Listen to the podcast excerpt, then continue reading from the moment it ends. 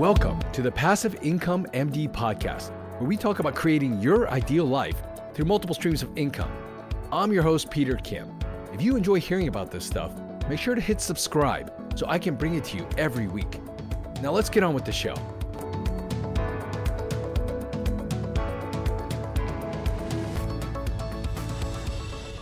Hey everyone, hope you're doing well. Before we get to today's episode, I wanted to let you know about some cool things that are coming up. As we all know, the holidays are approaching and there are some amazing Black Friday, Cyber Monday sales. Uh, I used to go to these things in person. I don't know about you. I used to stay up at night and uh, go to some of these things. I don't quite do that anymore, and uh, I'll do some online shopping, as probably many of you do. Well, we decided to do the same for some of the amazing products we have here at PIMD. Some of you have participated in our conferences in the past, whether it was uh, Financial Freedom to Real Estate Conference or whether it was the Leverage and Growth Summit for Physicians. And I know that many of you have thought about, you know, going back to that content. You've thought about maybe reviewing some of the amazing talks that went on there. Because, uh, I mean, they're chock full of value and information. And honestly, whatever price it is, you're going to get so much value from it. Well, we decided to package some of those things and kind of bring them back out for people, bring them back out of the archives and give people an opportunity to uh, purchase some of these products. And some of them we bundled up in some interesting ways for in case you're, you know, thinking about active or passive. And we're going to be doing it at a pretty good discount uh, just because we want to get this out to people. And if this is something you've been thinking about or interested, maybe you missed your opportunity, uh, look out for the Black Friday, Cyber Monday, PIMD sale and uh, hopefully you can take part in it and enjoy. Okay, well, now let's get to today's episode. As many of you know, if anything, this whole last couple years has taught us, uh, it's that life is unpredictable. It is so unpredictable. In fact, that's the only thing in the world that's certain, right? I mean, they say death and taxes, but otherwise, it's that things will be uncertain, that there's no way to predict the future no matter what you do. However, despite knowing this, and everyone knows this, uh, the majority of us, we want to control things as much as possible. We try to be as risk averse as possible. And I've noticed that high income professionals are probably some of the most risk averse people out there. We've invested so much of our time and our energy to get where we're at. And so we want to minimize risk wherever we can. And honestly, for us, like we've known that if we put in the work, there's a pathway we want to get where we want to be, uh, we know how to get there. But that's really not how life typically works. So we do think about the future. I'm sure all of us, and we think about the potential for some sort of unfortunate circumstances. And we all know that, and this is everybody. If that wasn't there, people didn't think like that, there'd be no such thing as insurance, right? And there's insurance for just about everything. Honestly, if you take a look, just for anything, right? I mean, I think it's important to think optimistically about life and about the future. And I think I'm one of the most optimistic people out there, but you know, you need to have a good safety net, right? So you can sleep well at night. There's something out there called Maslow's hierarchy of needs. It was created by an American psychologist named Abraham Maslow. And he talks about the different needs that people have. And again, the hierarchy, right? What's most important to us. Now, besides air and food, that feeling of safety has come before anything else, before we're able to do anything. For example, if, you know, trying to enjoy time and worry that the roof is going to cave in at any moment. There's no way you can enjoy yourself in that situation, right? And I like to sleep well at night. I'm sure you do. So I've really worked hard to create a decent safety net for myself and my family. I want to make sure my wife sleeps well at night too. Um, that way I can be free to pursue some other interesting ventures, do what I want, enjoy my time with the confidence knowing that if all else fails, we're going to be fine. So we're going to talk about safety nets today. I'm wondering if you've instituted or you know brought this into your life at all. And let's talk about all these aspects. We're going to start with some financial safety nets. Number one emergency fund. You probably heard about this. Depending on where you get your financial advice experts will say your emergency fund should cover about three to six months of all your expenses. Now think about that right now. What are your expenses on a monthly basis and three to six months of that? They say you should keep that emergency fund in a very liquid type account meaning that's something that you're able to access easily and that's very stable. Something like a savings account or money market account. You know, personally, if you've read my blogs before, I don't have a true emergency fund. Like I don't like leaving cash around or having it on hand, uh, especially with inflation around. I feel like it's it's just sitting there and burning a hole in my pocket. But I do make sure I have access to cash if absolutely necessary. I know that with some of my businesses, I know that money's being produced or you know there's some delayed billing type stuff where income's going to come in no matter what happens even if i stopped working today. Many of you who are in medicine you've probably bill for a couple months prior so you know that even if you were to stop or have like a two to three month break you know that funds would still be able to come in. Some uh, i also have had a home equity line of credit which allows me to access capital if i needed to in a pinch and that's been kind of my emergency fund but at least i've thought about it how am i going to access capital something happens to me for three to six months. Am I going to be okay? And have you thought about that yourself? Okay, along the lines of financial safety nets, uh, I have something called umbrella insurance. Now, you probably have several types of insurance health, homeowners, auto, malpractice. Now, what umbrella insurance does and is designed to do is work alongside all of these in some ways. Sometimes to get umbrella insurance, you have to have those original policies. It provides additional coverage on top of that in case one of them fails to pay for whatever the liability is completely, right? It's above and beyond type thing. You know, why this is great is that in the case that you do suffer some sort of lawsuit, and, you know, I think most people say it's not a matter of if, but a matter of when, it'll help you make sure that your personal assets and your savings stay intact. For example, if you have a slip and fall, somebody's trying to fix something at your property, you know, you might have some liability up to a certain point, but in case it exceeds that, for whatever reason, the umbrella insurance gets tapped next before again you have to pull something out of your own pocket. And how much do people get? I mean, I tell people the best thing to do is probably buy enough to cover your net worth.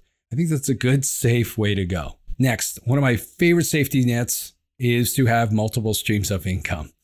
I mean, having many different income streams, it can help ensure, right, against any sort of job loss, job change, and reduction of any of those incomes. We all know that in today's environment, reimbursements in medicine, they're not under our control, right? Where are they headed? Many of it's um, all headed in a downward trend. I mean, I don't know how it is for you.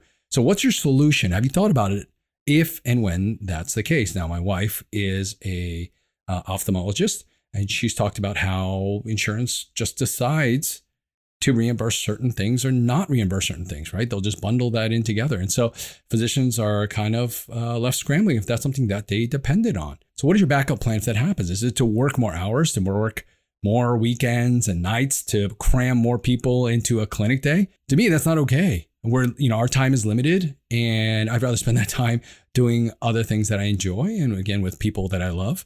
So, I hedged against that by creating and really nurturing other streams of income. All of us during the last pandemic, uh, I don't know about you, but my group was told at one point you're going to drop 30% in terms of reimbursement for your time. And that's just the way it's going to be. You know, these days, I would say relying on a single source of income is probably one of the worst ways to put yourself in a bad situation. It's one of the ways. Um, always hedge against uncertainty by having multiple streams of income. Another safety net when it comes to financial stuff is to reduce your debt. Now, one way is to really create that little buffer of safety is to reduce your liabilities. You know, it's the stuff that you owe every month, whether it's your loans, whatever type of loans that might be. And having a smaller expense column, stuff in your expenses in your budget makes it easier to weather changes in income. Income goes up, income goes down, but as long as what they call your nut or your expenses are lower, then you have less to worry about. This might mean putting additional payments into your mortgage or student loans. Whatever the case, the less debt that you have, the less you have to worry about. You know, I, I used to be in the camp that believe that, you know, you should accumulate pretty much as much debt as possible. Well, good debt and use that income or the cash from that debt to, in a sense, arbitrage and make as much you can on re- return on profits. I think it's a very smart way to go if you know how to do it well initially to build wealth. However, as I get a little older, a little wiser, as I have my kids growing up, I'm starting to see a little bit more of um, that emotional quotient, that emotional safety, you know, that comes with debt reduction. Now, these days it's kind of hard to do that, at least mentally, because the rates are so low. So, one thing you can quickly do to reduce the amount that you owe is to refi all of your uh, loans if possible. If you can refi those loans, get it down in terms of interest rate, owe less, that's one way to do it as well. Whatever it takes to help you sleep better at night, that allows you to have more of a margin between your income and your debt and your expenses, you know, increasing that gap is something that's going to help you create a better safety net. Okay, when it comes to your health, I've been thinking about safety nets there. Health insurance is an obvious one. I won't go into too much detail. Yes, we all need health insurance, whether it's your employer or your own. Uh, let's keep moving on. Disability insurance. This is a no brainer, in my opinion, especially for physicians in like technically driven specialties. If you perform a certain procedure, could you continue to work in that specialty if you couldn't do that certain procedure? If so, you should absolutely be considering specialty specific insurance. And then the question becomes should you have your own private? Should you do according to your group? I think that's really important for you to take a look at because some of that group insurance disability, if you look at the policies, it may not be specialty specific and it may not be something that you can take with you should you change jobs or should you change your work situation. I think it's worth at least talking to a disability insurance person, right? A private one, an independent one that works with multiple different you know um, companies and get you any sort of policy and just see what your options are. In my opinion, it's the best way to really ensure that if something happens to you, your main source of income is going to remain intact. And just so if you remember, if you pay this with post tax money, all of the gains that you get in terms of, let's say, your insurance does kick in, all of it's tax free. So, um, as I think it's obviously, I think it's a must when it comes to physicians in terms of getting really, really solid disability insurance, at least until you can self insure. I mean, that even if you stop working, you'll be fine, then you can get rid of your disability insurance. Now, obviously, life insurance, um, that's important. The sooner the better.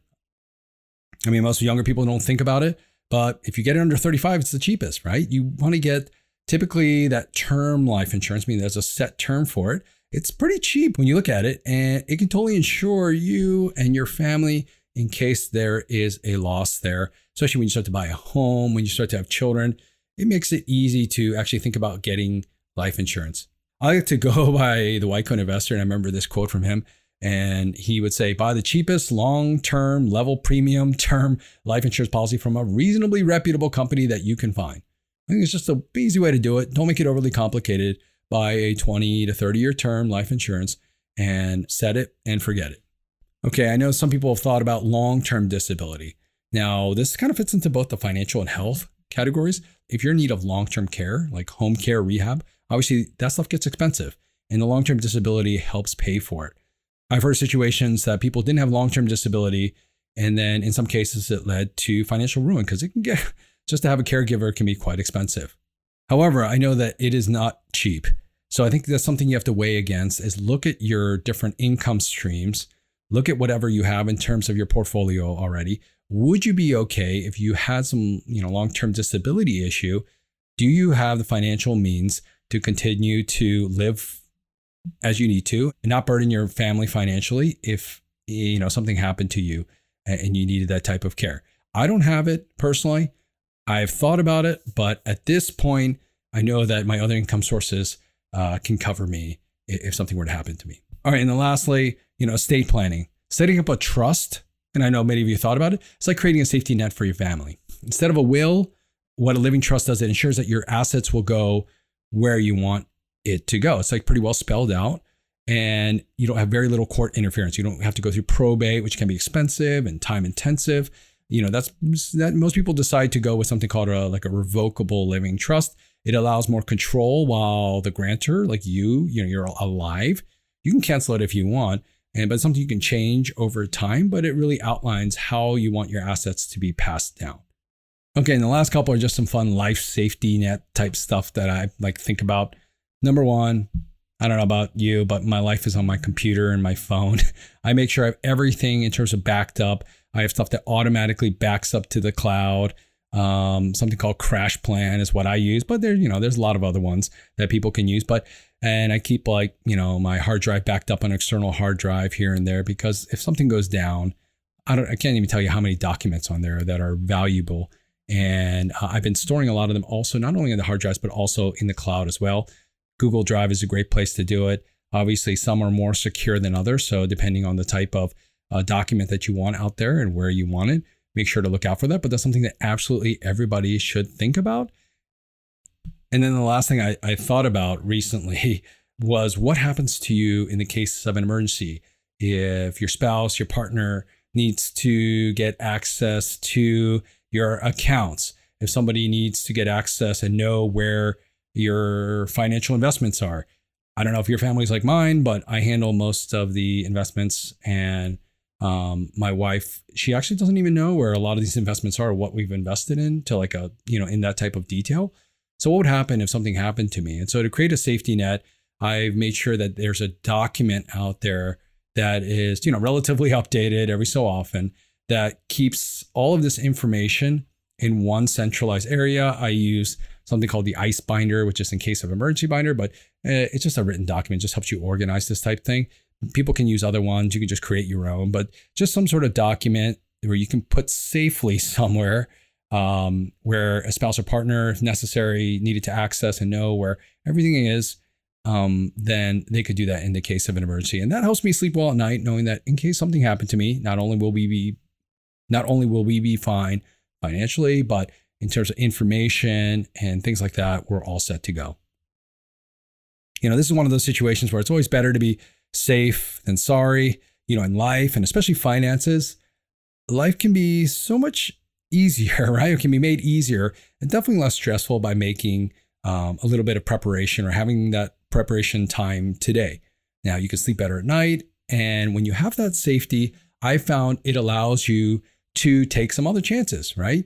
To create other streams of income, try other ventures, allow you to focus on yourself and your needs uh, to be better health wise and just to live a better and more extraordinary life. So, which of these safety nets have you put in place? Which are you missing? And what am I missing?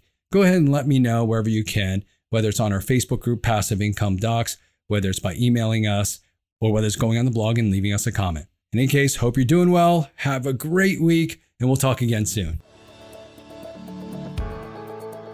Enjoy the show? Let me know by dropping a review in the podcast app you're listening to us in. And if you haven't already, make sure to hit subscribe. Are you part of our community yet? Join thousands of physicians who are also on this journey to creating their ideal lives through multiple streams of income. You can join us on our Facebook group, Passive Income Docs, and you can always learn more at our website, passiveincomemd.com. Thanks again for allowing me to be a part of your journey. See you next time.